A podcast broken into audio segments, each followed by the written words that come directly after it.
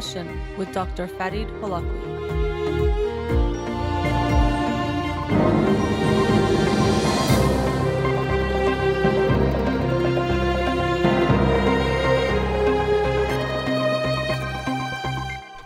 Good afternoon. Welcome to In Session. I'm your host, Dr. Farid Holakouee, and I'll be with you for the next two hours here on Radio Hamrah. Those of you listening live on Radio Hamrah, that was not me playing piano. We were having some technical difficulties. Everything seems to be sorted out. Studio number 310-441-0555. You can follow me on Twitter or Instagram or like my page on Facebook to get updates on the show or suggest topics or books for the program. And the shows are uploaded at the end of each week to my SoundCloud page and podcast on Spotify and Apple Podcasts. Again, our studio number 310-441-0555.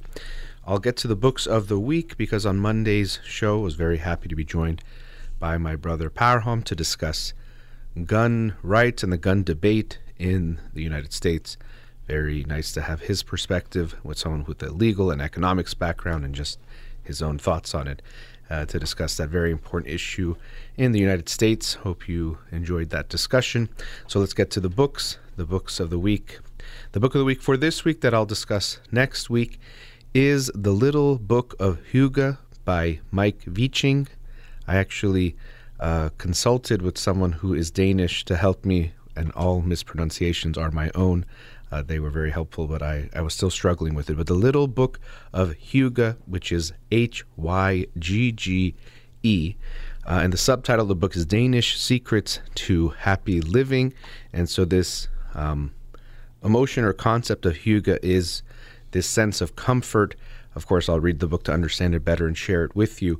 And so, um, this book, I think, is relevant to some of the talks I've had before about how feelings can be um, very important. The words we put to them can make us understand them better. And in some languages, we have names for certain types of feelings that we don't in others, and that can affect even what we feel and what we experience. But looking forward to reading this book and sharing it with you next week The Little Book of Hygge by Meik Wiking.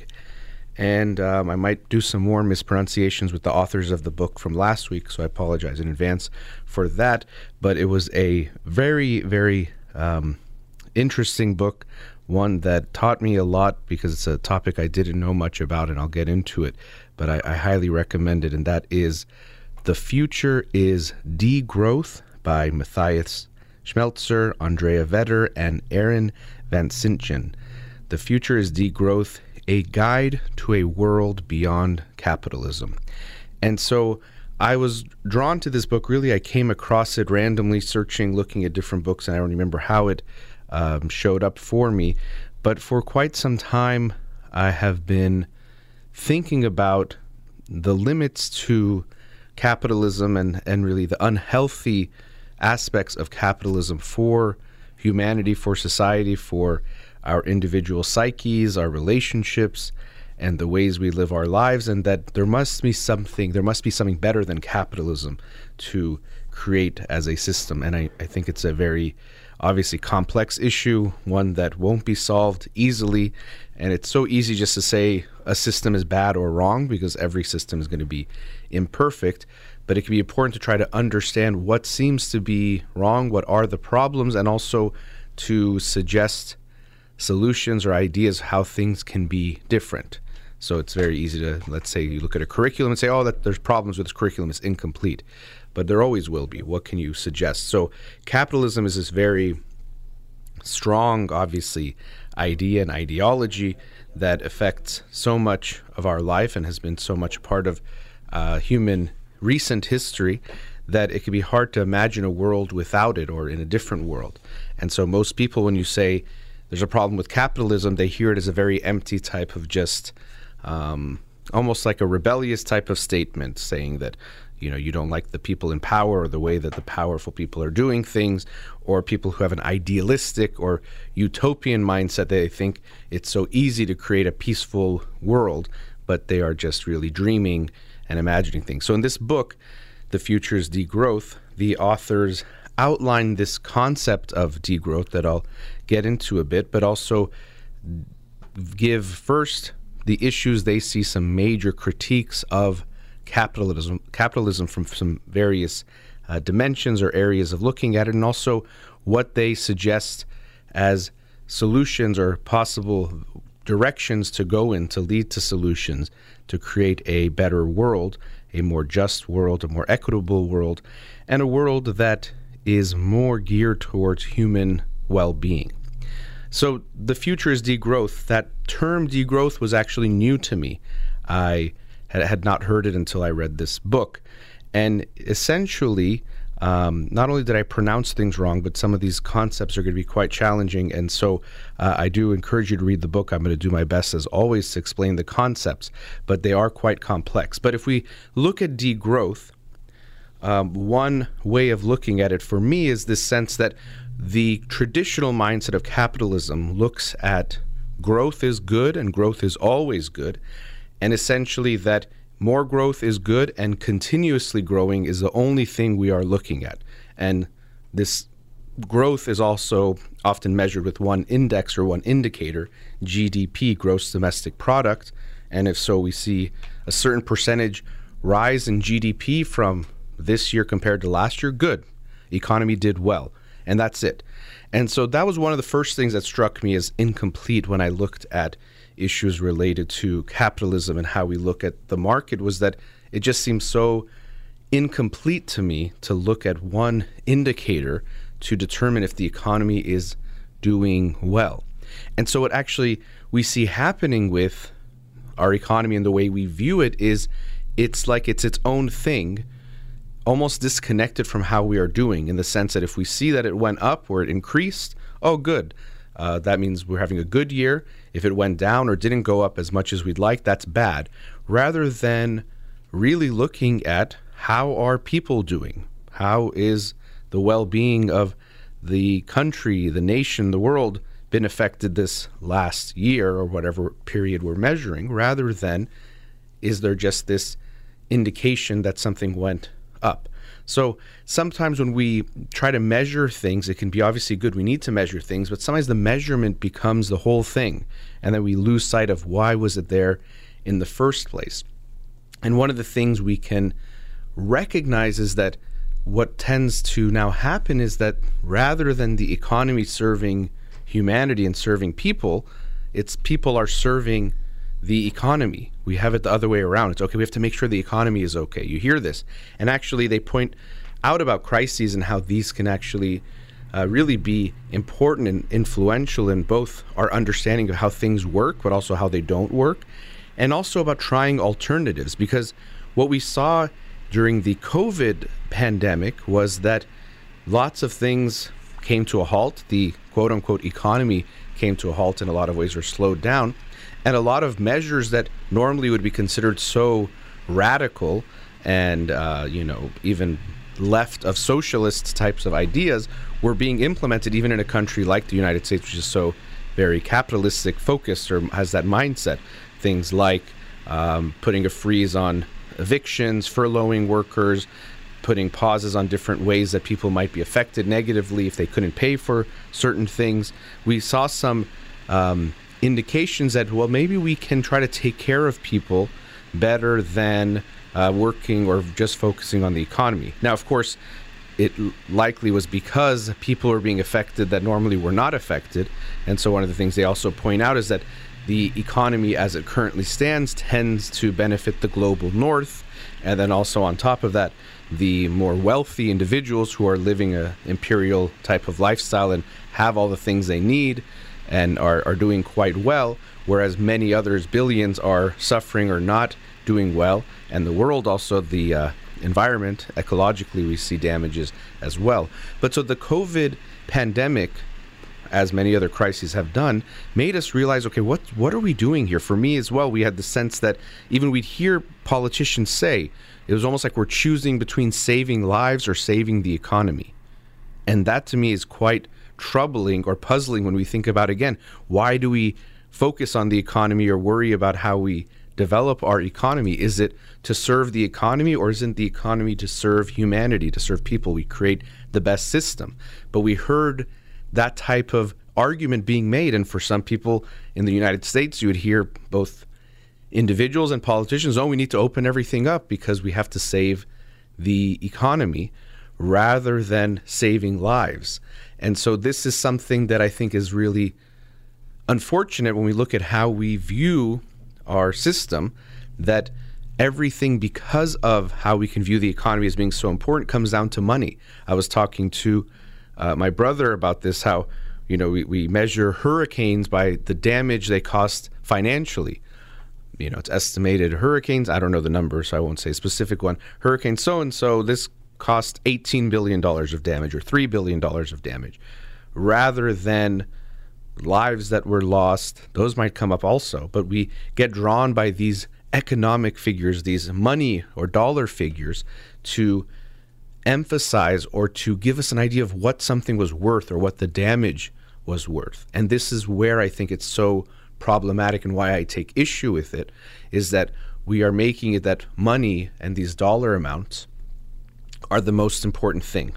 That's what matters. If more money was made good, people's lives were lost, there's more inequality, we damage the environment, that doesn't that's not important as long as the economy did well it was a good year for the country or for the world or for humanity and i think that's a very backwards way of looking at things and very wrong way of looking at things but that's where we've gotten ourselves to that we, we look at things in that way and so that's why i've been drawn to this that one capitalism as a system to me seems to have a lot of, have a lot of flaws and after the break i'll talk a bit more about some of the critiques that they talk about in the book, these different aspects of looking at what are the problems with capitalism and this mindset of just growing. Of course, it's nothing can grow infinitely. That's not possible. But when that's our mindset, we can see that we are going to get ourselves in trouble, which we already have from many different standpoints, including environmentally, where we're causing damage and taking resources that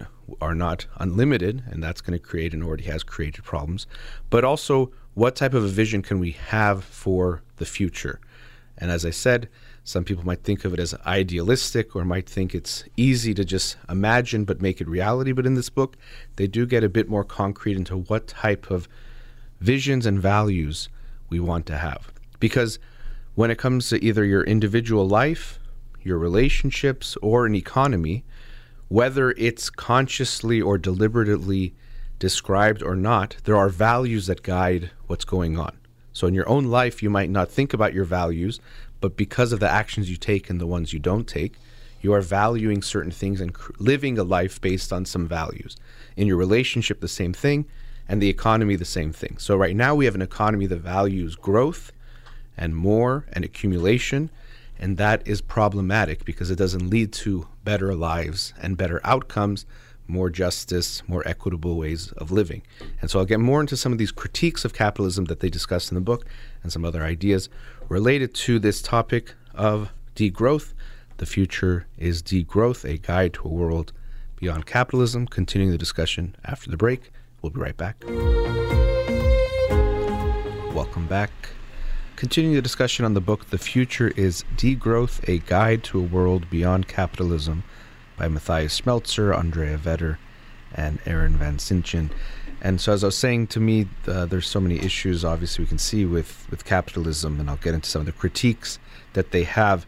And to me, it's inevitable that we will have to come up with a different type of system.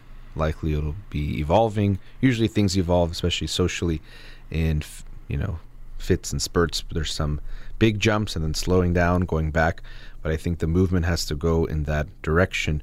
I was actually thinking of how to how to say that. In some ways, we can say, or I can say, I don't can't imagine that in maybe even less than 200 years, but um, either humanity won't exist or capitalism won't exist. If you want my opinion on that, that we can't keep going the way we're gonna we are going, that something will will have to give. And so I mentioned this before, and maybe it was very naive the way I said it that greater minds than me, well, that part wasn't naive, would think of better ways of creating an economy um, in the future. The naive part was that people are already doing that type of work and looking at what is possible um, and what we can do. And so in this book, they get into various things that we can try to explore to get to making a better economy that's more to me, I would say humanistic or and also realistic long term.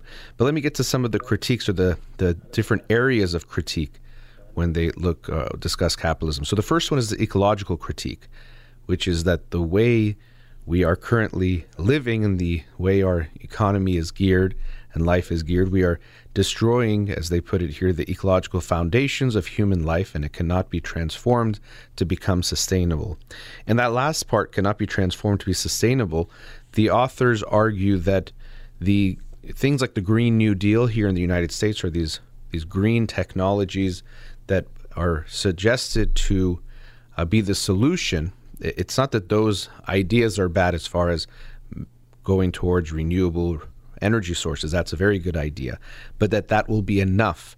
So they argue that if we stay within the growth paradigm, which is how a lot of these proposals are put forth, we still won't be able to overcome the ecological damages that we're making, or we won't be able to reverse the damage going forward so that we won't destroy the planet essentially or destroy it from the, the standpoint of humans being able to survive. As I say that, I'm reminded of a George Carlin uh, bit where he said that it's not that we're going to destroy the earth, we're going to destroy humans. The earth will be here, just humans won't be able to live on earth. And so the way we are going, we won't be able to do that. So um, that's a big point is the ecological critique that if we look at the damage that is being done, the amount of consumption, the amount of waste and products and byproducts, and the ways we are affecting our environment, it is not sustainable. We are already creating damage. Not only that, it is unequally experienced already and will continue to be. That's something that is another part of the uh,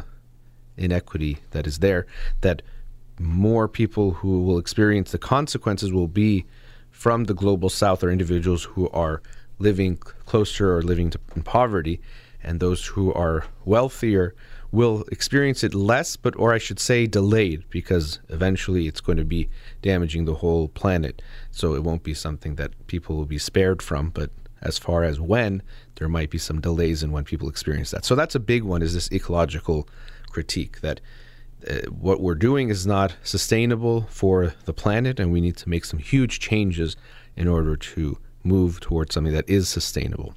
The second is the socioeconomic critique. And to me, this is maybe as a psychologist strikes me so deeply, but that their critique is it mismeasures, this is capitalism, our lives and thus stands in the way of well being and equality of all.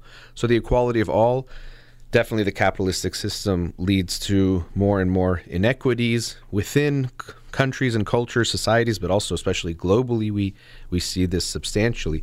But also mismeasuring our lives. That part really resonates with me as a psychologist because if we look at the way our world operates, our economy operates, and how it makes us operate, it does turn us more and more into these working machines and of course machines and doing our work that itself is an argument that or a theme that that comes up throughout the book which is important. But what i see in humanity is we are going away from the things that make life meaningful in the sense that when we look at even studies that are done in a country like america what makes people most happy long-term studies on happiness well-being we see that the biggest indicator is our relationships our closeness and connection with loved ones, not our closeness and connection with millions of followers and things on social media. There can be value to that, but not in the sense of what's going to lead to long term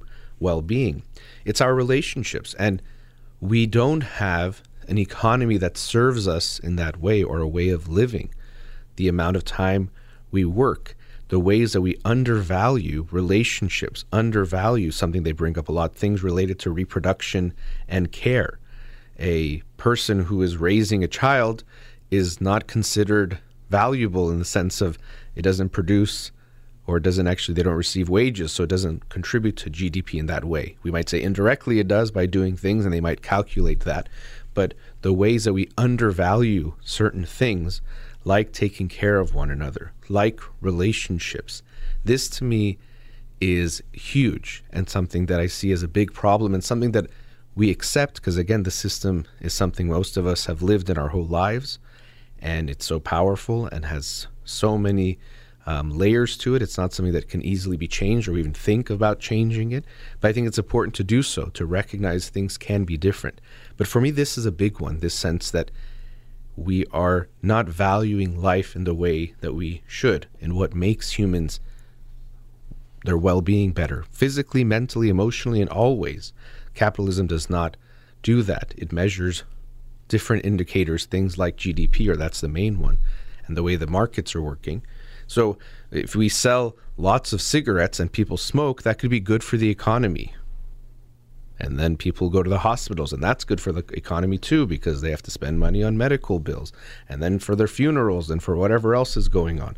So we can see that when we focus on um, these types of indicators, index uh, GDP, that's a good thing. We see that what might be unhealthy for individuals might be healthy for the economy. And I don't think that mismatch is good. We want what's healthy for people to then be good for the economy, or however we uh, decide to create that rather than the other way around. But that's currently what we, we have.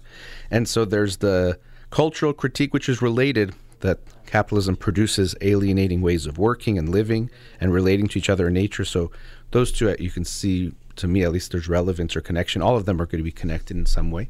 But again, this sense that what we measure our lives in or how we create our lives is not good for our, our overall well being. There's a feminist critique which relates to things like um, there's a lot of exploitation that takes place, but also devaluing reproduction, as I mentioned, a critique, a critique of industrialism, which um, capitalism leads to undemocratic productive forces and techniques that we see throughout the world, and then this south north critique that we see that individuals in certain countries get the benefits of the capitalistic system, where individuals in other countries don't. And of course, it's not just country to country. Of course, there's going to be those generalizations that are true, but then also within countries, the wealthier receiving the benefits and the poor not receiving them, and the poor also paying the price or, or sharing or carrying the burden for, for what takes place. So, to me, we have to be very open minded about looking at what can be possible outside of capitalism, that the system itself is not serving us, it is something that we are serving it, that it becomes more powerful, more meaningful than human life and human experiences, which, as I mentioned, was so evident uh, during the coronavirus pandemic and even the way arguments were presented save the economy versus save people essentially was what it was coming down to. So we have to m- move towards a more uh, equitable and democratic way of doing things financially and so even as i was reading the book i will share you know degrowth and when they talk about what that means it could make it seem like degrowth is like anti progress or anti moving forward in some ways, which it's not. It's creating a system that is more sustainable, more equitable.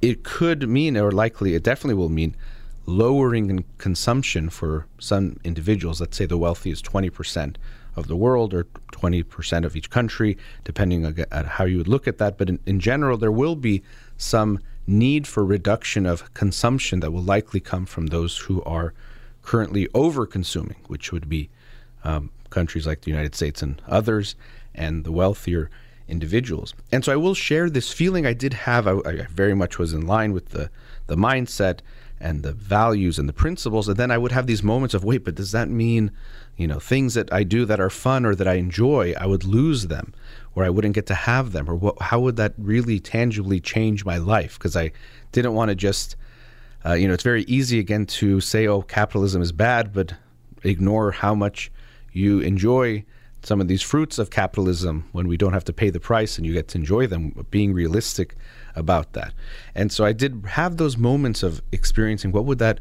be like. But in reading the book and seeing the some of the visions of communities and connections, uh, I do think that yes, we would be giving up something, but really it'd be something that we're having too much of, overconsumption of things, for creating more meaningful types of experiences, relationships, and lifestyles that they talk about in the book, lowering the work week or the average work week, something that's very feasible um, long term, uh, having more time for one another. When I think about the moments that make me feel good, feel happy, it are those moments of connection. Yes, getting new things, getting something delivered to your door the next day feels great in some ways and kind of have a nice feeling, but really it's replacing or using that to replace or instead of going towards the things that genuinely make us happy, and feel good long term. So I just wanted to share that because I did have these moments throughout the book where I think, okay, this is great. This is really interesting. Um, the ideas are complex. They're new to me, a lot of them. So it was a lot to take in. And I, I was very interested and excited reading it and then have these moments of, wait, but what would that look like? Would I have to stop doing this? Or would this about my life change? And I'm sure there would have to be changes. Um, whenever we make some kind of a huge change societally, of course, there's going to be big changes we have to make. But to me, it does make sense to move towards a society, an economy that is serving people more and also that serves everyone more because one of the huge things we see is the inequities in the world, the inequalities in the world that come about inevitably from a capitalistic type of society. That when we have that, you will continue, and then those who have more will continue to have more because of uh, the means that they will have based on that in a capitalistic society. And even they mentioned having income g- caps. So, you know, we talk about raising the minimum wage, which I think is important. Not only that, they talk about uh, everyone having the basic resources, which I'm totally all about. It's one of the things I've really dislike about the United States is things like not having universal health care, which I think is uh, embarrassing. It's really, really sad and heartbreaking that we consider that something that you have to afford or that um, families, individuals go bankrupt because of medical bills and expenses. I think that is horrific, and that even individuals in the United States don't always have access to things like food and water and shelter and things like that is really something that I think is heartbreaking and is, again, artifacts of this capitalistic system that needs to change. And it doesn't mean, again, the solutions will be simple, will be easy. But to me, that's a big pull for me of why we also should go towards systems that are not capitalistic and that they are creating inequities, inequalities that are continuing to harm people. And we can pretend like everything's okay, but we're ignoring the suffering of real individuals. Many of us who get to enjoy or be in the more privileged parts of society we enjoy it and we want to turn a blind eye because if you feel good, if you like your life, you don't want to think about those who are suffering. And uh, Thomas Piketty talks about in Capital and Ideology how there's always these ideologies that justify the inequalities that have existed throughout history. So one of the bigger ones now is meritocracy. That if I have more, it's because I worked harder. If people have less, it's because they didn't work as hard. But uh, yes, does hard work have effects? Obviously, of course. But when we look at poverty and wealth in the world or in the United States, is it based on how hard people have worked? Absolutely not. That is one small factor that could is going to affect some people here and there, uh, or everyone in some ways, I should say, in a small way. But there are just some things that are possible and not possible based on things like generational wealth and a, a host of other factors. So we have inequalities in this world. We have a system of capitalism that is not sustainable that it's focusing on growth and focusing on things that really should not be the indicators of how we live our life. And as I said, I'm trying to explore different modes of thinking, different ideas, ideologies, systems that might be able to replace capitalism or at least values and movements in that regard. And this was for me a great introduction into the concept of degrowth. So I would highly recommend this book if you're wondering about some of these same things that I'm mentioning. So, again, that's The Future is Degrowth, a guide to a world beyond capitalism. Matthias Schmelzer, Andrea Vetter, and Aaron Van Singen. Let's go to a commercial break. We'll be right back.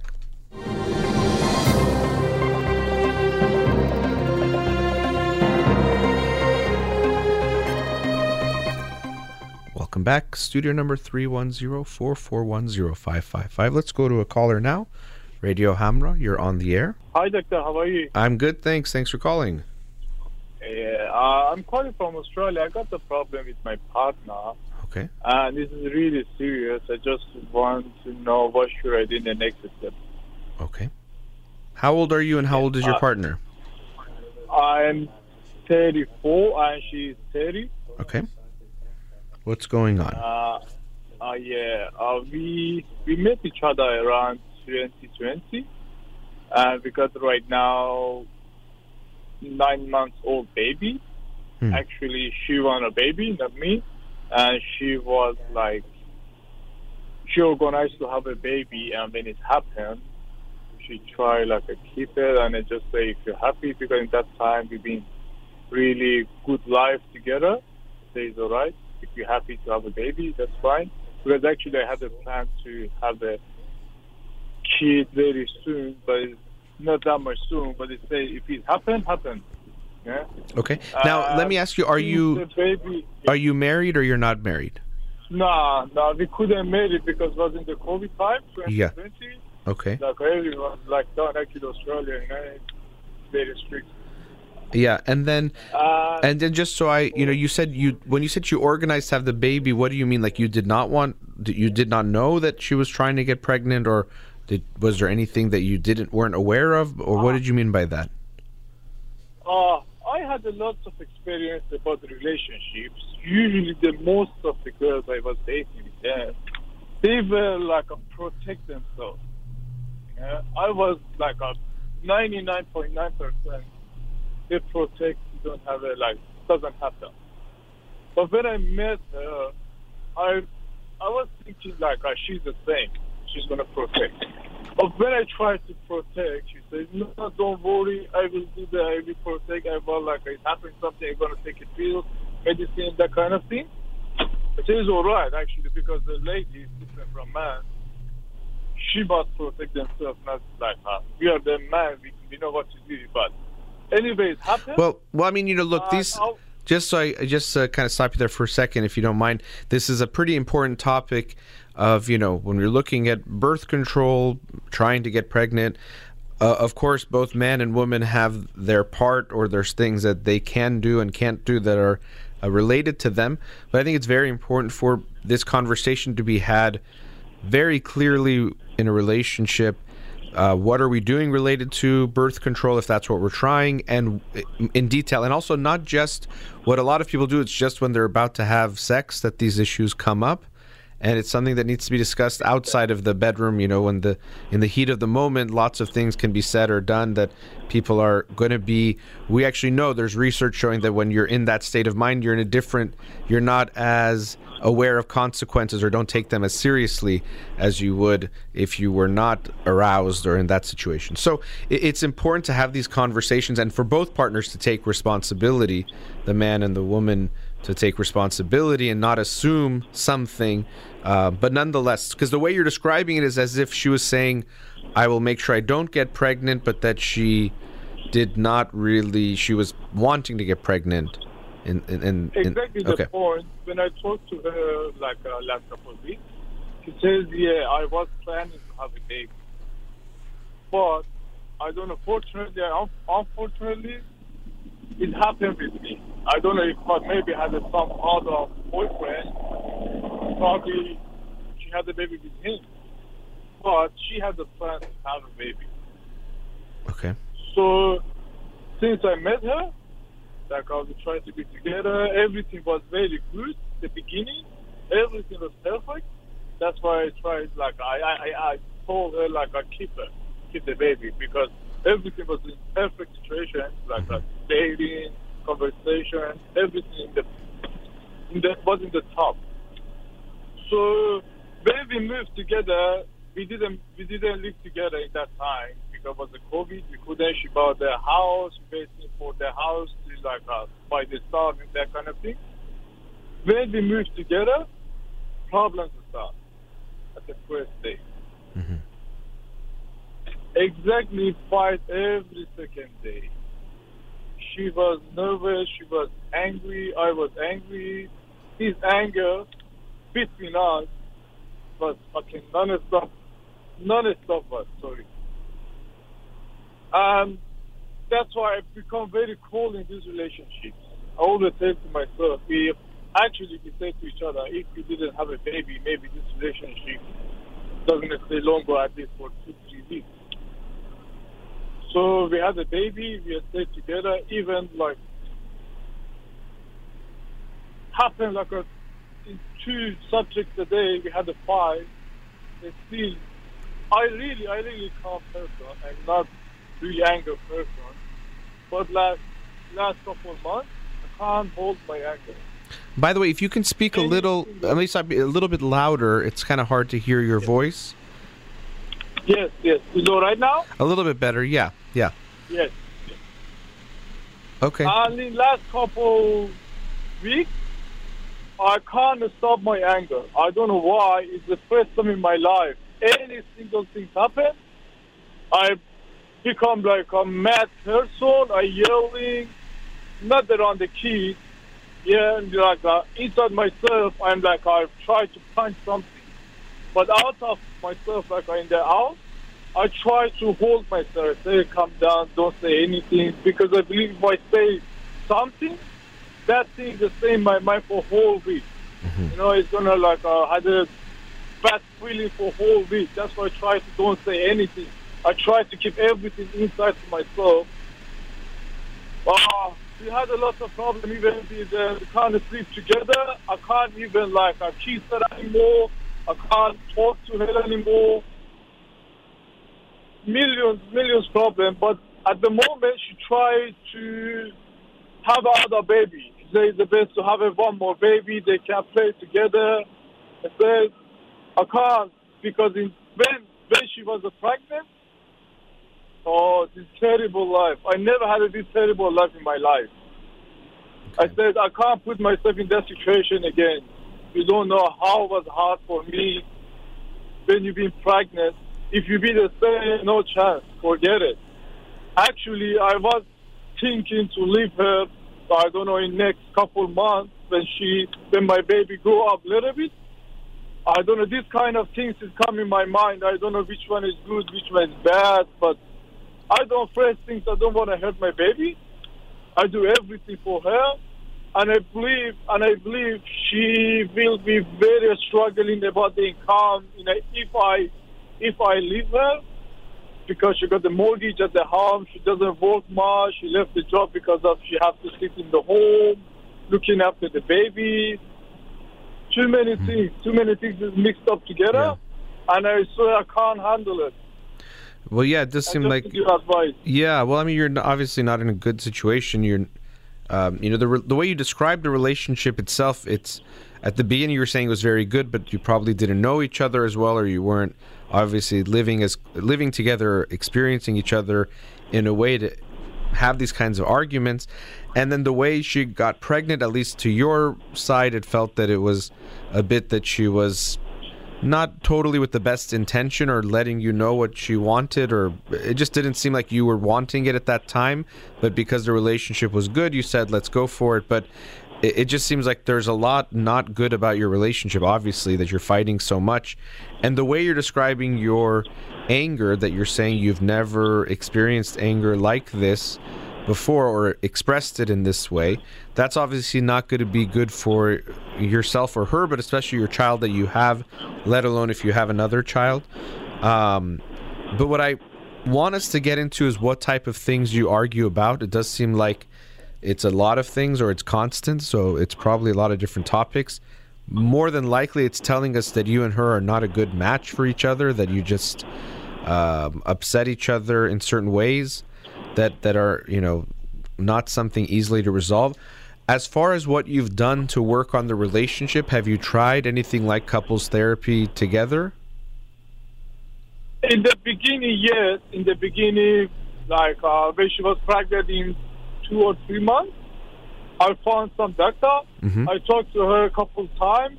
I asked her like, uh, let's go to have a like a meeting with her, but she doesn't want. She said, no, I'm good. You got the problem, you go. okay I tried to like push her to come with me, but unfortunately she doesn't want it. So I get my I give her number to my doctor and I ask him please at least once talk to her. When the doctor called her, she's been mad. She's been like a swearing. The doctor called me straight away. Uh, are you in relationship with this lady? I said yes. She said like this lady. I believe is not really good for you. It's the best. Just leave her as soon as possible because she, uh, actually she says I don't. She says to the doctor, I don't have any problem in my life. If she's uh, if, if me if he unhappy, she can leave any time. She said to the doctor, like now, right like this, but the doctor told me like this. I said, ah, I know, I know, this is the best don't live together. Just maybe rent some house near to her house. Like if she need any help, just be there quickly, like something like that. But it's not good to live together because this kind of personality is not good for you. Yeah. Well, that's That what was the advice from the doctor, but yeah. but we couldn't but, but we couldn't talk to the doctor anymore because he said I can't do anything if you don't come together. I can sort it out with you, but Mhm. when you go home, again everything is mixed up. Yeah. Yep. Well, I mean, it does seem like the issues you're describing with your partner are very deep. It's not just like one thing. It seems like it's many things. And if this the therapist talked to you and her and had that conclusion, that's a pretty big indication of what we have here. You know, they this person, uh, professional, talked to you, talked to her, and said this is not going to work. Now, what I want to hear from you is what makes you think it can work, because I know you said you want to do what's best for your daughter, and I think, of course, you matter, your wife matters, but your child, we have to give the most um, attention to what's best for her. And of course, staying together, if it's the way you're describing it, I know you say you try not to get angry in front of your daughter, but it's still going to be affecting her. You're already hurting her based on this kind of relationship that you're describing. So to think that, you know, she's safe from it, it's already not happening and it seems like it's just getting worse. So I want to to talk some more after the break. I'm going to put you on hold after the break. Let's talk about what makes you think it can work or when you say you have to make a decision, what are your the different things you're considering and let's go from there, okay? Yeah, sure. Thanks. Okay. All right. We'll be right back.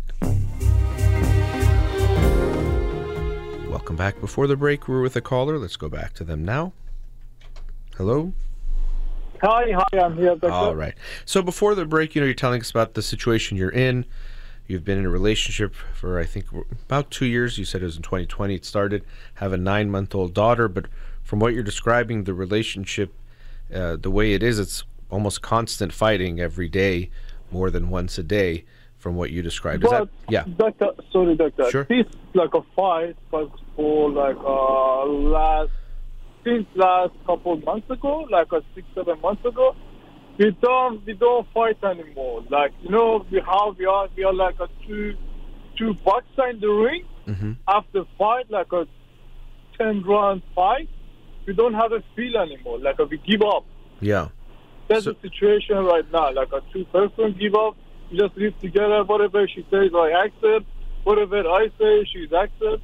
hmm That's the life right now. It's like uh, Yeah. it's not boring, but we don't have a fight anymore. But we had a lot of fight. Anytime in my in my heart, like I try to get close to her, all of that things become my mind. Like, Yeah. All of that fight, all of that conversation, all of like that things she says to me about me, my family, you know, how the social media talks about the Middle East, oh, Middle East like that, Middle East like this, oh, blah, blah, blah, blah. Everything's come my mind, and I'm become like away from her. I can't like even touch her. hmm Well, that's I mean what you're describing. Like I, I think you used a good analogy. Like you've you've both fought so much that you're kind of given up. So it's not that you've resolved the issues. You've just both given up on fighting. And you know we could look at a relationship in a lot of ways. Uh, you know, two is two of them is what's the bad that's there. So you know, like the fighting, which you're saying now is less, but also it's important to look at what's the good that's there. And it doesn't seem like there's closeness or it's like a good feeling. It's just you're avoiding the arguments with each other. But let me ask you about that. Are, is there anything good in this relationship as far as feeling good, connecting with each other, enjoying each other's time? Important for me was really like uh, take care of the kids. In the beginning, she was very protective about the kids. But I got uh, sometimes I feel bad again because like we went to the friend's house, like a meeting, Mhm. meet them, like uh, some visiting or something. I saw she left the baby in the ground and grabbed the other baby, play with them. I asked her, "What are you doing? Where's our baby?" She to like uh, take care of looking after our baby, not someone else. You give the baby to someone else and you take for other one. Does not make sense. Many times I saw like I heard she's other side. I said, "Where is the baby?" Oh, I put her in the room. it happened to me a couple times. I had a big fight about that. Mm-hmm. After that, she's been all right. Like her last couple of visits, we went out. She's been really not that much good, but still she of like control his her behind, but still a little bit not. That, I'm not happy that much, but I'm much much better than before. Like it happened to me last week. She saw some like a video in some visiting. She got lots of picture all the time, send send the taking the picture and recording that thing. She told me, "Oh, I remember like uh, we went to visit my friend. I saw like uh, I was baby in the ground. I was playing. She saw in the video. She was recording someone. I don't know. Someone else was recording her. I saw in the video. Was baby in the ground, and I was playing with other kids. I feel sorry for her. Well, it's like a okay. feeling in my brain. Well, Uh, I don't know. I mean, I'm not Please go ahead. based on what you're describing. I can't really tell. I mean, how bad it is. You know, sometimes if your baby is on the ground and she's playing, your your partner's playing with another child. That that's okay here and there. It doesn't mean that's so bad. Depends on how much you know she's doing that. I don't know if that's necessarily so bad to feel that she has to only play with your child. Uh, if I'm hearing you correctly, um, but even this, what you're talking about, is about taking care of the child, which is so important. But I'm asking about your relationship with her, with your Oh. partner. Is there anything good But- there? in the beginning, in the beginning, she was very attractive. About uh, everything was attractive for me, like uh, sexually, but everything. The conversation, looking good. She very nice dress because I was very picky about that kind of thing. I can't get out, go, out with someone like us doesn't dress up. I'm really picky, like a nice makeup. Everything was nice at the beginning, but now, not any good point. I don't see she look, doesn't look after herself. She's non-stop eating. She got like extra porn, extra weight. Uh, at the moment, I can only talk. Good point is only about the kids, looking after the kids. Okay, That's it. but but the good About point, about me, nothing. but the good points you mentioned were all related to physical. Yes. So was there anything else before? Uh, before she was kind, like uh, she was protecting me as well. I remember because when I was single, I lot I did lots of things like gambling, that kind of thing. She always like uh, she asked me like, oh, don't do this, let's do that. She had like a lot of goals. She always planning, let's do this, like uh, let's open the shop, let's open the this, let's make the future. You know, she had a lots of lots of things in the future. She had a planning to have a good life. That was good for me because all my girls I was dating before, they just try to be out, like a hanging out, like a night going, like night clubbing. But she only the one, she was, she was thinking to build a future. That was very important for me. Like if I want to be in relationship with someone, mm-hmm. doesn't put me down, try to lift me. Okay. That was really good point in before when I was like I dated her.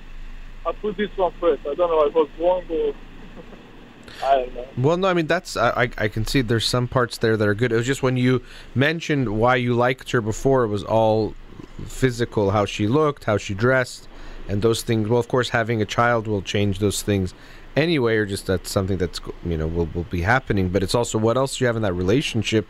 I didn't get a sense of what's drawing you to her. Now you're saying there's there are these other things that she was was doing. I'm also wondering about you if you're someone who wants to be married or be close to someone. Uh, you know, so maybe marriage. uh, Do you see yourself as someone who wants to be married or in a relationship? Who? You. Uh, the, uh, me, me, yeah. Yeah. Uh, I'm very, I'm very happy person. I always get this smile.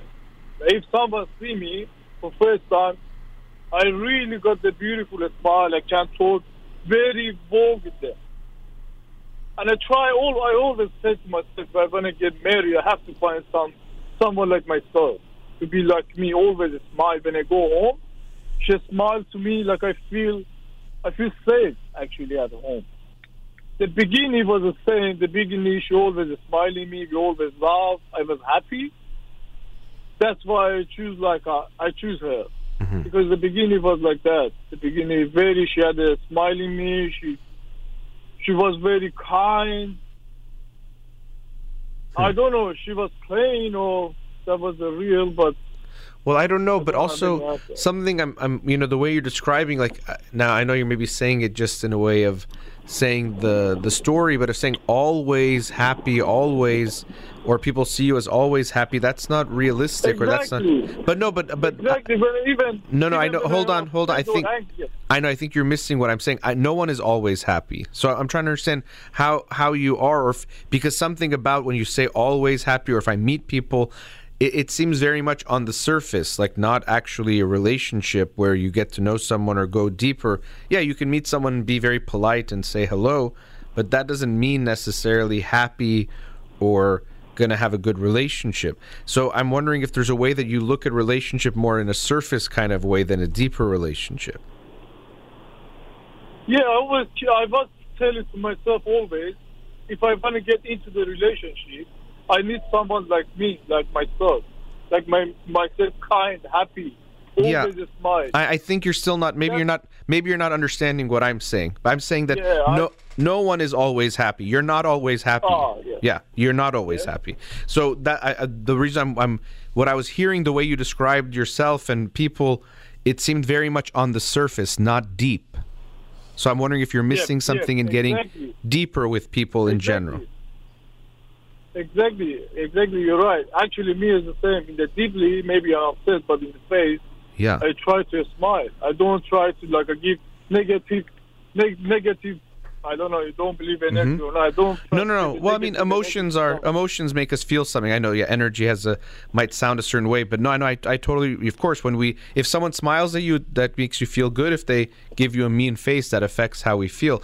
But even that way you said, like, I want to come home and they're always happy. That might not be realistic. Of course, we want someone that overall makes us feel good and overall has a good feeling and all of that. But if you expect your partner every time you come home has to have a smile on their face, then you're not allowing that person to be a person who will have bad days, sometimes be in a bad mood, sometimes be sad, uh, you know, and have other feelings. So that's why I'm saying there's something I felt in what you said that you might kind of like things on the surface, but going deeper and accepting yourself as a full human being who will have positive and negative feelings, and the other person will have good and bad days and good and bad feelings. Maybe there's something missing there in how you, what your expectation even is for a relationship, or your expectation is from yourself of how you should be feeling. Exactly, exactly. You know, I believe if something doesn't put us down, like uh, we don't have any problem, we don't have any issue, everything is fine. She must like uh, be happy. She must like uh, give me a good time. I don't know, give me a smile, makes me feel good. But we don't have any issue. We don't have any fun. Uh, I can't put it in this way. She doesn't do that because like we always why Okay. I, uh, I can't. Hmm. I'm still feeling. I don't know really. Yeah, I'm still feeling like maybe there's a way we're not getting each other because I- I'm saying that even if you don't have issues, people will still have bad days, even if there's no big issues. So, so you know, but I've, I'm feeling from you this expectation that the person's always going to be happy. So maybe, you know, it seems like you and her have a lot of issues going on, but another thing is that obviously once you got to know each other better, once you're past the honeymoon phase, you saw these other feelings that she has and so maybe some of that was a surprise to you because you saw her as always happy. But I'm just saying, maybe, you know, things with you and her are not going to work out. But just you have to keep this in mind. The next person you meet, if you if you do meet someone else, if you're not with her, when you first meet them, of course, on the first date, everyone's happy and feeling good. But eventually, you're going to get to the other feelings that everyone has. You know that they're going to have sad feelings, mad feelings, all those kinds of things that we we have to accept and be ready for, just like you have them. You know. Exactly, that's my problem. But I can't be like that. I always smile. I don't know this is smile. It came from, I can't understand. But in myself, I always smile, even in the bad, really terrible day. Mm-hmm. When I see someone, I don't know, without the controlling, Yeah. just got the smile and smiling. That's my problem. I was thinking like, uh, if I smile to someone, she must like uh, might back to me like uh, say hi back, that's similar that. But when I saw someone like us doesn't doesn't get feel good like me, it, I I don't even I don't even want to talk to her. Yeah. Well, I mean, that's the thing is like, Uh, you know, when we see people on the street or something, you know, sometimes it's just polite. We smile. You don't have to, you know, when it's just a two second hello, we're not going to get into like how we're feeling, you know, overall. But in more m- people we're close to or me- meaningful conversations, we want to share what we're really feeling. And something what you're saying, this sense of it being automatic, usually people, you know, we learn from a young age if people want us to feel a certain way or not feel a certain way. So my guess would be from a young age you learn in a way to be a people pleaser to make other people happy, so to make sure they don't get sad or bring them down. But then because of that, you feel like those other feelings you have, the negative ones or the ones that feel negative, they're somehow bad or you should hide them and other people should hide them too. But really Exactly. those are part of being human. You know, that's a big part of actually getting close is we're actually closest with the people we share the negative feelings with. You know, everyone might see the positive, but those other ones, that's what we share to the people we get close to. So that's something that I'm feeling from you. Now, it doesn't mean even you and your partner are still a good match, even because of this, but it's something that I would want you to to work on yourself of being aware of this. So uh, I know you mentioned something about a therapist, and your your partner said no, and then you went. I hope you will go for yourself anyway. Have you continued therapy, or did you t- did you stop? No, I quit. I stopped. Okay. Uh, life is not that much easy to go like a spend the time. Well, life. You're right. Life. It's not easy, and maybe it's not even cheap. I understand, but life is not Ah, easier. exactly. No, but life is not going to be easier if you don't go. It's going to be harder if you don't go. So I get it. Just like saying exercise, it's not easy to go exercise and having the time, but your life is going to be worse if you don't put that time into exercise. So I would hope you continue therapy or start again. But I do want to come back. You know, it seems like you're you're trying to make this decision of what to do. Correct? Like what to do in this relationship. Exactly. Okay. So, and I, I did mention I wanted to ask you about that. So, what what are you thinking right now? Is your own decision making? What do you want to do? Uh, the biggest problem for her is the income. I was planning if I open some shop for her, she can earn money, like uh, good money, she can have an easy life. Because when I was a young, I, re- I remember that. So let me ask you. So are you are you saying you want to end the relationship, but you want to make sure financially she's okay? Exactly. Okay. Exactly. Well, that's I mean how you're going to do it. You know, we don't have to get into that part, but if you're saying you're fighting and and the relationship is the way that it is, then you're not going to be helping your daughter by staying together the way you're describing things. I would encourage your actually, yes. actually, I'm not going to do for her. I want to do for my child. Right, that's what I mean. It- I it's- believe I know I know I know her when she she's struggling about the incomes and money, she's totally worth herself. That's why I try like a Yeah. keep safe about the income. okay. When this has happened, she's gonna be like nine percent of the problem is sorted out. So you mean you feel like your relationship with her will be better then? for me, yes, Okay. but for her, I don't know Yeah. because she's sometimes happy, sometimes say, "Oh, we are a very good match." Sometimes she says, "No, we are not good match." Mm. I feel Now some of those ups and downs happen, but the way you're describing the fights you're having, they're not uh, just typical fights. Or if she's, you know, if it's getting to that place where you're getting so angry and she's saying mean things to you or disrespectful things to you, that's not going to be good for the relationship, or that isn't really even a relationship.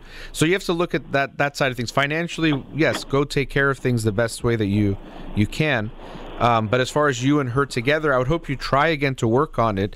And you know, when she tells you you need to go work on yourself or you go to therapy, I hope you'll tell her, look, I know you're not happy in this relationship either why don't we go together to try to work on it? Because that's the only way it's going to get better. So don't blame her for the problems. Don't blame it all on you that you have problems. But I would say at least try to make things better, even if it's for your child, because you will be connected for almost the rest of your lives, but at least the next 17 years, let's say, pretty strongly because of this child. So you need to find a way to make things better at least if you're going to to continue. So I hope you'll you yourself go back to therapy and recommend to her that we try something for our child even if you say it's not about you or her, it's more about your child that you go to therapy. I felt I felt she doesn't want to end because her family. Well, I don't know. I mean, that's Because they got the these are. I mean, we're getting into you know. There's other. I'm sure there's a lot of issues going on. I don't know about all of those, but you have to make the best decision for yourself. But yeah, for your daughter, daughter as well. And the way you're describing this relationship, it's going to hurt your child. So you have to find a way. Either you end the relationship or you make a better relationship with your partner. But continuing the way things are is going to hurt your child um, if it hasn't already. Yeah, do you reckon if I if, if we separated uh, is the best for the child or I'll continue this kind of Well, life? it's hard. You know, I don't want to give you the. You have to make your decision. What I would say is, if the mar- if the the the relationship is the way you're describing, where you're getting so angry in these ways, and and and things are the way you are describing, that's not going to be good for your child to stay together just because you're staying together. Yes, if you do separate, I, I would want you to be close. You have a responsibility to your child. That's very important that you make sure you're there in her life the best way you can be. But continuing a relationship, just saying we're together, it doesn't help the child if you're fighting and arguing. You're saying it's been less lately. That's good. I would say try to make things work if you want to stay. And then if it doesn't work, just make a friendly, as friendly as possible separation to take care of the baby, take care of what needs to be taken care of. But staying together in a bad relationship doesn't help your children. Exactly. I was always worried about this. You Yeah. say they say don't separate because they're hurting the kids. Yeah. On But the I- other side, Right. looking, if we live like that together, Right. when she's grow up, it is what is this relationship? Yeah, and that's why I would say, like I said, work. I would, I would want you to try again on the relationship if you're open to it and talk to your partner. And if she's not willing to, then make a decision that you know makes sense. But but really, you know, recognize that staying together is not just helping. But I do have to go. Uh, we kind of are way over a commercial break, but I, I, I wish you the best in whatever you decide to do, and whatever you I- decide to do, it's going to be important what you do going forward. I just got the one more thing. I've always said to myself before I go home, I say, yeah, you have to talk, you have to do this. Exactly when I enter the house, when I open the door, all my feeling gone. Yeah, I don't feel anything. I feel like a, all the angry side of myself is coming to the top. well, That is my problem. Yeah, Yeah. during the day, I was thinking, yeah, I have to do, I have to do this, I have to do this. When I go home and I open the door, it looks like all the bad memories. Well, that's yeah. I mean, because we can, you know, when the way our brain works is it's like predicting or it's responding to what we see, and it brings up all all those feelings, and you're trying to push them down, but they're just too much. So when you see her, when you enter the home, all the feelings are coming back, and that's my concern. Is the way you're describing it, you have so much bad feeling that it's going to keep coming out towards your partner and it's going to expose your kid it's like a poison your child is going to get exposed exposed Exactly. to that How poison can I stop that? well, you can't just. I mean, you can try to work on uh, it. You know, like we're saying, go to your own therapy, work on that. But there's no switch where you can turn off your feelings. If you have that much oh. feeling, I can't change that. Now, some of it you could, if you work on it with your partner and you forgive her and you work through the pains, maybe it gets better. But if you're not just imagining you're going to turn it off, is not going to work. Where you can just shut off your feeling. So yeah, I would say go. First thing in your control is you can go to therapy. I hope your partner will also go with you, but if not, you can definitely go yourself. That's something in your control, and you can talk about these issues. But don't think there's some easy solution that if you have all these feelings, you can just turn them off. Exactly. Yeah. Feeling. All right, nice talking to you. doctor. Thank you so much. Sure. Thanks a lot for this. My pleasure. A lot. Thank you so much. My pleasure. Nice talking to you. Take care. Good luck. You too. Thank you. Bye. Sure. Bye bye. All right, let's go to commercial break. We'll be right back. Welcome back. Let's go to another caller. Radio Hamrah, you're on the air. Hello. Hello. Hi, thanks for calling. Hi. Thank you for accepting my call. Sure. Um, yeah, Dr. Holakouee, I'm calling you about a matter that um, it's been with me, uh, I think, my whole life, at least, you know. after my, my three years. But if you agree, you know, it's emotion that I think it's a it's a more than emotion. I think it's a feeling um, that's affecting my work, that's affecting my everyday, uh, you know, practically life. So if you agree, I give you a background Sure, of let's my go ahead. Yeah. Okay. Uh, yeah, I am, uh, uh, you know, the third child, um, and I have one brother, one sister. Uh, five years of difference with my brother. I'm the youngest, uh, and 13 years of difference with my sister, older sister. It's kind of I've always been the baby, um, you know, in the family. But um, at the same time, you know, I was born during. I'm 38 right now, uh, so I was born during the uh, wartime, you know, in Iran. It wasn't really a good moment. So I have memories of those times, you know, kind of being anxious of it, um, you know, everything like that. At the same time, I think, you know, my assessment is kind of my problem goes exactly to those years. Practically when I was three years old or something, you know, I got, I kind of reached to this conclusion that I'm not good as, uh, you know, I hear, uh, I learned also from your father's uh, voices and you know uh, programs. Um, so, and I think that's the feeling. It's been always with me. You know, kind of memories from the kindergarten I have. You know that I kind of always felt that I'm being left alone or apart. You know, kind of separate. Uh, like you know, I remember one day. Uh, that my mom was a little bit late, um, so I was kind of, you know, asking really this group of guys, you know, let me play with you because I was, uh, I was really feeling alone. So, um, they said, okay, you can play with us only if you are going to be the bad person, you know, something like that. So, all, you know, these little memories, I think they stayed with me as kind of, uh, I accepted that I'm the bad person. And this feeling was, you know, as sometimes I was the youngest, I got, you know, more attention from my uh, father. So my sister kind of, you know, uh, sometimes, you know, was saying, telling me, you know, that uh, you're getting the attention from uh, your dad and your brother is not getting enough attention, and that feeling was always there. That I'm kind of uh, making shade for my, um, you know, brother and um, you know probably my sister as well. And she was kind of more uh, like a mom for me rather than you know a sister. So that's been with me. So I wasn't very, you know, the problem comes here that I started feeling not being confident, but there was a you know, kind of contrast because I was looking very confident. You know, uh, everybody in my family and my parents was telling me, "Oh, we really like that you, uh, you know, you are confident," uh, but I was shy. So all of this contrast, you know, like being shy, I didn't like like you know other girls, uh, you know, dancing, for example. I was always hiding. Not to because I wasn't able to to do that, for example. Um, but uh, then I was good when I was talking with my parents, just explaining things. And I think right now that's my problem because a lot of times I think I explain a lot, and that's not good uh, in my job. And then I had, um, you know, sorry if I'm, you know, No, you're Um, good. I'm telling you about everything. So, um, you know, I try to be consistent.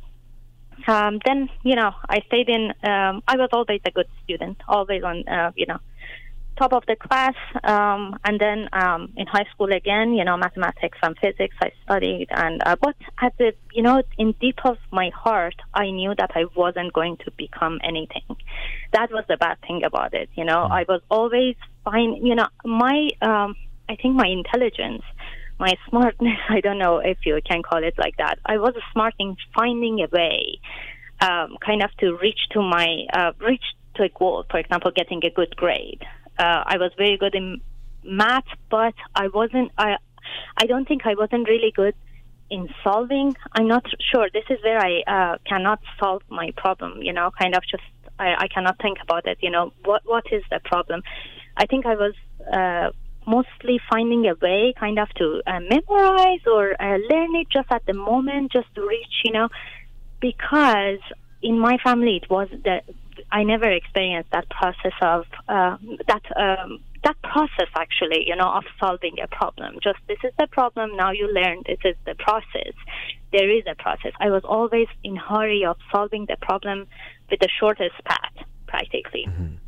So I think that was the problem. And then I, I always wanted to go out of the country because my parents lived before I was born. You know, my father was a doctoral student in the U.S. and they went to Iran and they couldn't go back because um, of the revolution and everything. So they had to stay there. So they had always these nice memories of being in the U.S. for a few years and.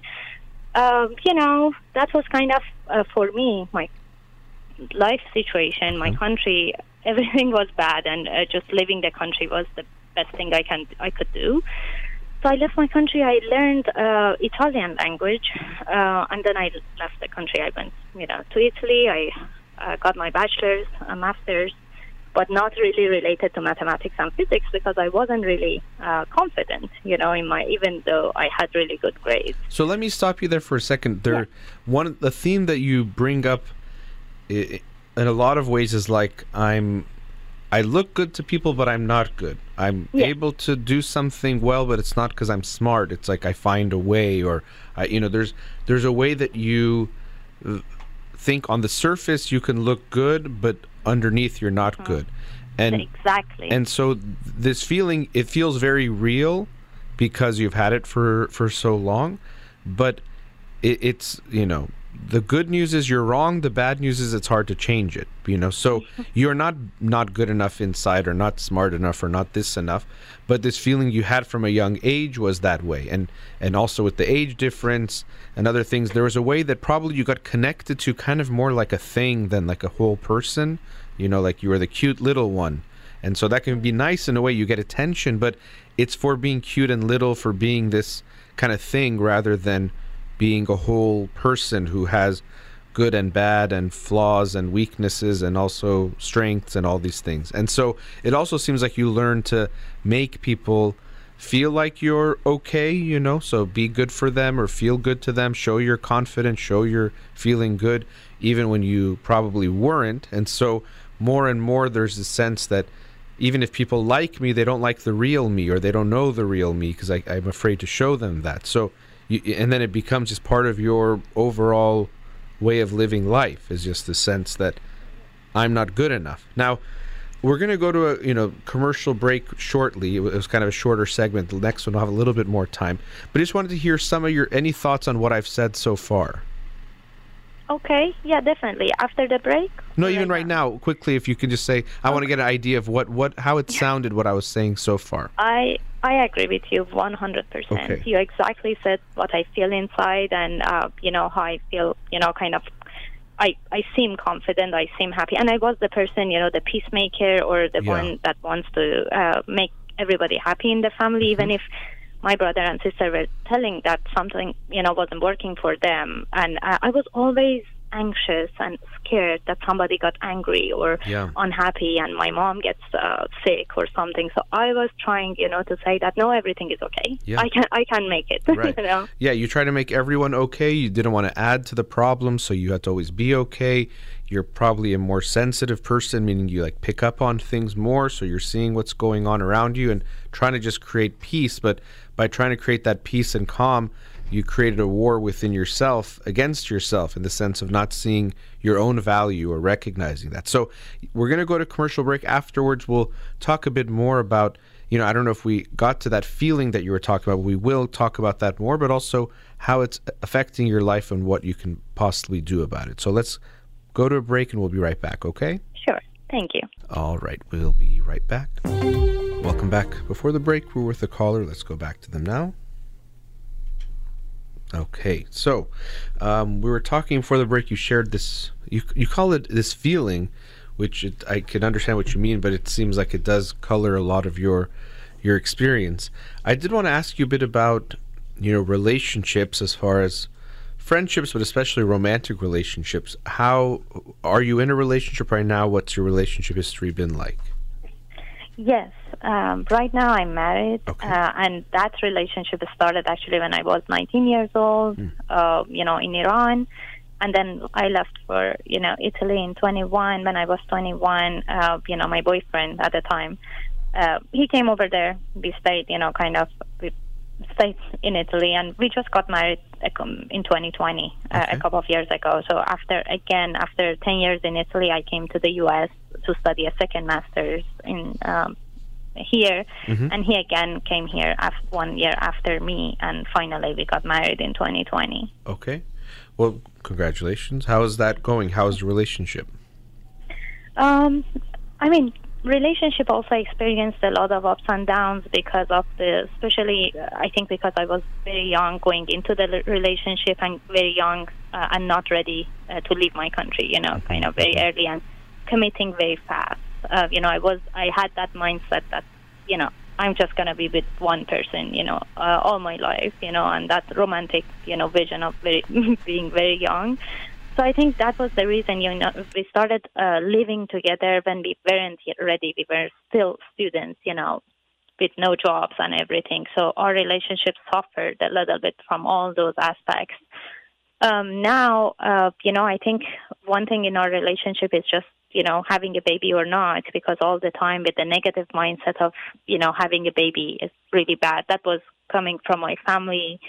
Just you know, no, this is a very bad goals we don't want to have you know uh, we don't want to add another kid and uh, all my years you know uh, when i was in tw- my 20s i was thinking one day if i want a child i just adopt because i don't want to add another person to this really really horrible you know kind of world I- but is Now that my- is that your mindset of the world that it's very horrible?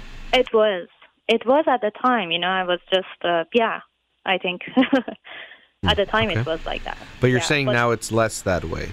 No, it's less. You know, I learned a lot, you know, from your father first, you know, really uh, listening to everything. And now, you know, I'm thinking that I'm actually the person that I love children. You know, everything around my work and uh, study experience was about children and childhood because that was, I think, my concentration. And now, you know, I love children.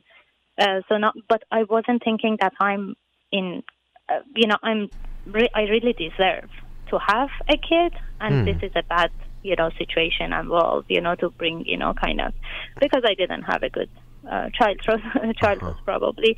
So not that's our main thing right now, uh, but still, I think you know uh, that feeling that I told, you know, uh, I started talking about is at the same time that I know I'm trying to do things right, um, but I think that something is fake. You know, something is not gonna anything. You know, is not gonna be like I think, and I'm not going to be able to uh, take care of uh, a kid or you know just do good as my job every day. I uh, wait, uh, you know, kind of just to be um, to lose my job practically. You know, because I think uh, that feeling of being on a you know uh, on the edge of a cliff or something. I, I think I'm falling. You know, kind of um, that that happens Yeah. a lot of times. So, Well- sorry. Well, so no, that, that's okay. You know that the the sad part is the feeling is is the fake part, not that you're fake or that you're not able to do these things, but you're just so used to that um, feeling that like that's real. That even if you do something well, it's somehow fake or not good enough. And that's you're right. You know, and and it seems like you've you know listening to my father, studying things, you have some awareness of psychology, child development, those things, so you recognize that this is coming from those early years of life and instability, the things you faced, you your family dynamic where you took on this role of peacekeeper of making everyone okay. And when we do that, we give up our own sense of being human to some degree or parts of that you know and i felt that in how you were talking about your family talking about you but it seems like you yourself of course in that process had to do that of losing that sense of I'm a whole person, I'm I'm good, I have good parts, bad parts, I make mistakes, I do things well, but there's a sense that something you feel is missing inside of you. And so I think that feeling comes from this sense of not being allowed to be a whole person or thinking that these parts of you were bad, that you had to hide them. If you didn't, they wouldn't like you, or people would maybe judge you or would be upset. And so you learn that there's these parts that are not good about you, even though that's not true. Now, I'm wondering with your husband, do you feel this sense of openness and you share yourself with him emotionally, the good and the bad? Do you feel more comfortable with that with him? Yes, yes. Good. I share, but uh, at the same time, you know, he is also the last child out of, as he's the 6th Uh-huh. So we have a lot in common, and sometimes that not that's not good because we cannot help each other. You know, it's kind of he's even sometimes more. You know, he gets angry sometimes. You know, very easily. So I uh, not really angry in the sense of doing something or you know uh, being aggressive or anything, but I see that his emotional you know kind of state. Mm. Um, uh, is not good, you know. Kind of, he he doesn't tolerate kind of hearing a lot of uh, negative thoughts and things. So, um, you know, well, so that's I, something you both have to work on, and and you're right. Sometimes you both it, it could be bad because you both don't like, let's say, certain things, or you don't want to cause problem or handle those things, but you both have to practice together of going more into those negative feelings because it's not because we want you to feel bad, but that we know that to have a meaningful relationship with ourselves or with others, we have to go to those places. We have to go to those negatives. So um, I hope you both, if you have that awareness, can do that. Now, I don't know if you're saying he's the same or if you feel like he is also same, like your family doesn't like to hear your negative feelings. Um, do you feel like you give him that space to share his negative feelings to you if he's not feeling well? Uh, I would love to give him th- that space, but he doesn't like, you know, kind of talking about negative feelings. He's mm-hmm. the one that he likes to suppress, you know, kind yeah. of those feelings and just don't talk about it. Uh, and that's one of the issues that sometimes we have because I like to talk about the problems and just being an, in the same team uh, mm-hmm. solve the mm-hmm. problem. But uh, sometimes I feel that he's very uh, sensitive and, um, you know, um, yeah. yeah. Well, that's talking. yeah. Well, that's tough because you know that that further can reinforce your feeling that I shouldn't share those things, and you know that it's bad or makes him unhappy. But we, we do need that, and of course, you both have to be on board with that. Do you think he sees what you're saying, or he thinks he just tells you you're being too negative? No, no. I think he sees. Good. He sees why I'm, what I'm saying, but he thinks that I shouldn't think a lot about this, you know, okay. uh, these things. Or so, even if uh, when I listen to the radio, for example, uh, you know, to the programs, and I try to understand, you know, use kind of the people's experiences to understand mine, he thinks that those are affecting me negatively. Okay, and and it's possible, you know, there's something you, you have to be aware of. Sometimes we enjoy listening or watching some shows or something that in some ways is good but also can affect us so that's something you know i would hear him, not that saying that he's definitely mm-hmm. right, but being aware of that and how it, things affect you, how much you listen to something or how much you read something, it can have an effect. Um, but it seems like you're saying, at least intellectually, he agrees with you that it's good to be open or talk about these feelings, but he might think you do it too much. What that means, it's hard to say which one of you is right if it's too much. Important thing is that you both feel good about it. From your side, you feel that he still avoids and suppresses feelings and he might intellectually say we should be open, but he, that he himself is not very open. Yeah, I mean, he doesn't like see me sad, I guess. So that's sure. uh, why he thinks that I'm focusing mostly on the negative things, and he just tells me, just forget, don't think about them. You know, he wants me to use his same strategy, yeah. but that doesn't work for no. me. Well, it doesn't work for anyone. It's not working for him either. Suppressing doesn't work, uh, or at least we can say long term. In a moment, it can work, but it's not going to lead to our own well-being or for our relationships. And so, yeah, maybe he is similar to you in that way that he can't tolerate, like you were saying, in your family, you didn't want them to fight or be upset, so you would try mm-hmm. to be the mm-hmm. peacekeeper. It seems like he might be similar in that way that of course, it's nice we care about each other. We don't want the person to be hurting in any way, but we have to tolerate that they will inevitably, as a human being, physically and emotionally, have bad feelings. And so we have to be able to give them that space to be fully human, to have those. And so it's tough because you're in a relationship that it does seem like, I mean, the, feeling I get from you is there's, there's good there in the sense that it's not so toxic or harmful, but it reinforces some of those old feelings you have that I shouldn't have these feelings or I shouldn't share these feelings. Um, or people don't like them because your husband doesn't like them because he can't tolerate them. And that's what was happening when you were a child, too.